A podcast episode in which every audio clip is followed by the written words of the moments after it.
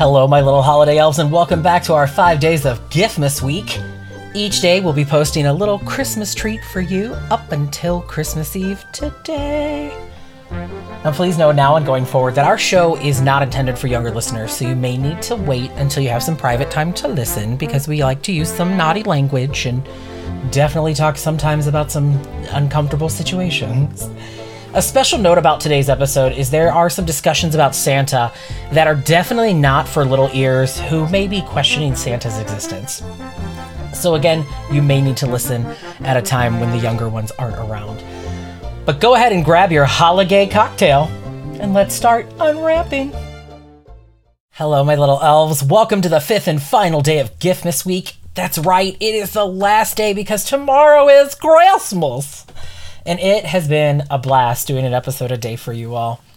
So, on the fifth day of Giftmas, keeping the Yuletide gay gave to me some fantastic Christmas memories. I love hearing Christmas memories and traditions from my friends and from really anyone. So, here are a few from this year on the show, as well as some new ones. If you'd like to share a Christmas memory, don't forget you can always email us at keepingtheyuletidegay at gmail.com or leaving us a 60 second voicemail at anchor.fm slash keepingtheyuletidegay. One of my favorite Christmas memories is um, John and I had just started dating. We've been dating um, for a couple of months, and he invited me to um, go to his sister's for Christmas, um, which was about a four hour trip and we get there and everybody's opening presents and everything and um, i didn't think that they would have anything for me. And then they pulled out um, a present just for me. And um, his sister had gotten me um, a teddy bear a little christmas teddy bear and it had a gift card on it. And i thought that was really special because we had only been dating for a couple months and even if it was last second, they remembered to get me something so I would have something to open. So that's one of my favorite Christmas memories. And that I just eventually ended up becoming part of that family. Um, like six months later is a bonus. My favorite Christmas memory is getting up early in the morning, opening gifts that Santa left, and of course, my mom and dad left, and then uh, playing with our toys in the morning and then going to grandma's house. So, one Christmas memory I would like to share is um, we'd gone to visit our friends. We've been friends with these uh, people for over 20 years, and we were helping our goddaughter and godsons uh, decorate the tree. It was it was so much fun, and um, so then Chris, my husband, handed my goddaughter my engagement ring, and um, he actually told her. Um, she said, "She said Uncle Chris wants to ask you to marry him," and I like freaked out. I had no idea that that was going to happen at all, and um, yeah, that's one of my absolute favorite Christmas memories. So yeah, one of my favorite Christmas memories is um, it's not specifically tied to a specific year. It's just kind of one of those traditions that we had in our family. Um, so my um, my brother and my father uh, both have Christmas birthdays. They were both born on Christmas Day.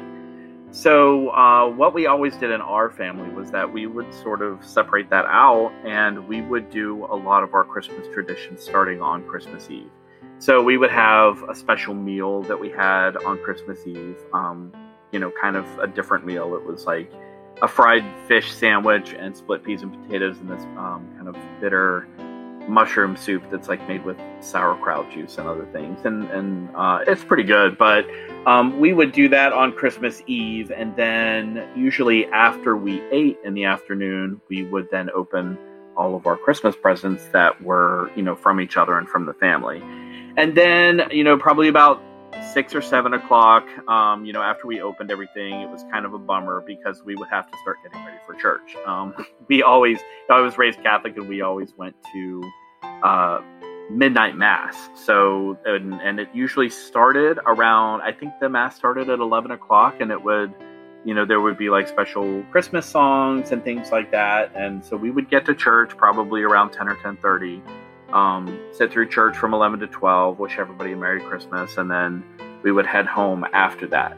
Um, and the, the part that's really like memorable for me was, you know, we'd get home and it would be cold outside, and you know, my our family of five would be in the car, and we'd pull up to the house, and um, you know, somebody from you know my parents would go into the house. Like one of them would stay behind with us, and the other one would say, you know, we we got to run in the house and make sure everything's clear, and make sure you know Santa's been there, and that you're not we're not interrupting him um, putting out presents and things like that. So then, you know, whatever parent, like usually my dad, would go into the house and he would go find all the stockings and everything and all the extra, like, you know, special gifts, like, um, uh, like when we got our Nintendo and everything one year, and he would put all that stuff under the tree, and then he'd come get us and he'd say, you know, Santa's been here, so y'all can come in and, you know, get your stockings and your presents from Santa. So we'd just be like sitting in the car. I don't even know how much time would pass. It was like five or ten minutes. We were always like, "Oh my god, what's taking so long? We want to get in there and see our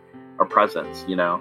And it was always hard because, like, you know, when we got our we got our stuff for on Christmas Eve, and we'd go to church. Where I was like, God, we just got all these presents. We just want to play with them, not go to church.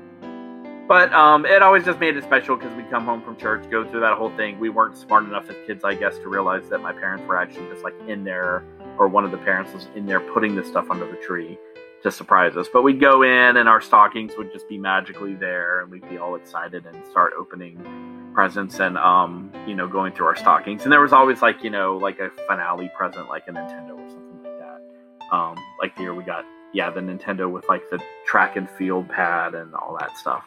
So that was just, you know, something that my parents found a way to do. It's like how do you, you know, still surprise kids and make them believe in Santa uh, for a few years uh, and you know make it work, especially when um, you don't have that you know middle of the night where where the kids are sleeping and you get to sneak everything. You have to do it because everybody's been you know away at church. So, but it was always fun because we'd always be up until like you know two or three in the morning playing with stuff before we finally go to bed. Um, yeah, it's just kind of nice to look back on those memories of you know still being sort of innocent and believing in Santa and believing that uh, your parents aren't blatantly lying to you when they say wait in the car so we can make sure that Santa's putting your presents out. But that was always uh, something I enjoyed from, you know, that my parents did for us. So one of my favorite Christmas memories is, I think it was 2008-ish, something like that. And Pamela and I had bought our house, which we don't have anymore, but um, both of us growing up didn't have a lot of money and stuff. And so I know it's weird, but we never had a real Christmas tree, um, either of us. And so we finally had our own house and we were like, forget this, we're doing it. And so we got our first real Christmas tree. And I remember bringing it in and how crazy it was, like cutting the bottom off and trying to figure out what I was doing. And um, so we got it in the house and you, until you've had one, you really don't realize how strong that smell is and how it just permeates everything.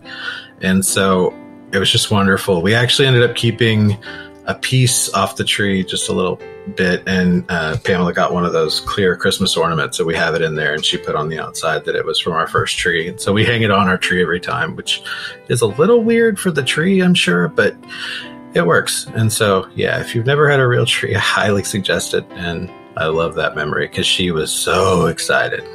So, yeah. So I always ask my guests to share their Christmas memories or traditions with me when doing the show. And as I was prepping for this show, I realized I've never really given one of mine. One of my absolute favorite Christmas memories ever, uh, of course, is going to involve He Man. And I remember it was the year that the Fright Zone playset came out, and I really wanted it. And Christmas Day came, and I unwrapped my presents, and I got new He Man toys and other stuff, and I did not get the Fright Zone. And I was a little disappointed, but, um, you know, I was just like, okay, I guess Santa forgot. And within a few moments, there was a knock on our door. And I was like, who's here on Christmas? This is rude, because I was a sassy little kid at the time, too to grow up to be an sassy adult. And my mom was like, well, just go open the door and see who it is. And I opened the door, and on Christmas Day, standing there was Santa Claus. And I got real quiet, and I looked at the door, and I looked at my parents, and he said, ho, ho, ho. Hi, Jason. Uh, can I come in? And I was like, no. because I don't know who you are. And um, my parents eventually convinced me to let Santa in. And he said, You know, I'm really sorry. I had to stop back by your house because I left three presents in my bag. And I know it's the three things that you and your brother and your sister really wanted. So he handed each of us a present and we all unwrapped them. And Santa brought me the Fright Zone playset, and I was so shocked and so surprised. I started asking tons of questions. I was like, "Where's the sleigh? Where are your reindeer?" Um, I opened the front door, and he was like, "They're on the roof." And I opened the front door, and I stepped outside, and there was nothing. And I go, "I don't see them." He goes, "Well, of course, they're invisible right now. I can't let everyone know Santa forgot presents." And I was still just so shocked. I even looked down the street to see if there were any cars I didn't recognize, just in case this was somebody pretending to be Santa. And um, there wasn't.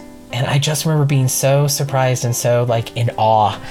And eventually my mom and dad said, "Okay, well Santa's got to get back, right, Santa?" And Santa's like, "Yep, I got to I got to get home. Mrs. Claus is kind of mad that I forgot your presents." And um, so my parents took me inside to say, hey, let's go open up your toys. And then they closed the front door. And by the time I remembered to go check, Santa was already gone. And years later, I asked my parents about that visit. And they said, we just wanted to make sure you had one more really great Christmas with Santa, just in case your belief started to wane. And that will always be one of the, if not the best memories I've have of Christmas. My favorite Christmas like memory and tradition that we did in my family was uh, every Christmas Eve, our grandparents um, had a big Christmas Eve party. It was it was huge. It was even Santa came.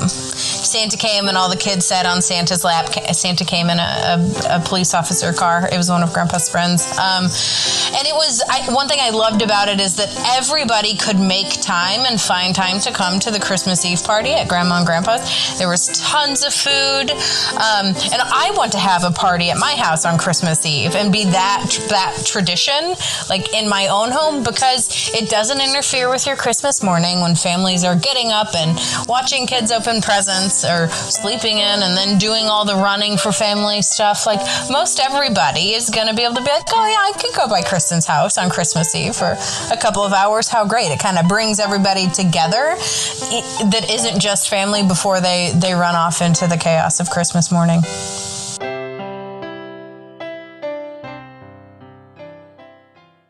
Those were wonderful memories, and we've made so many new ones this year.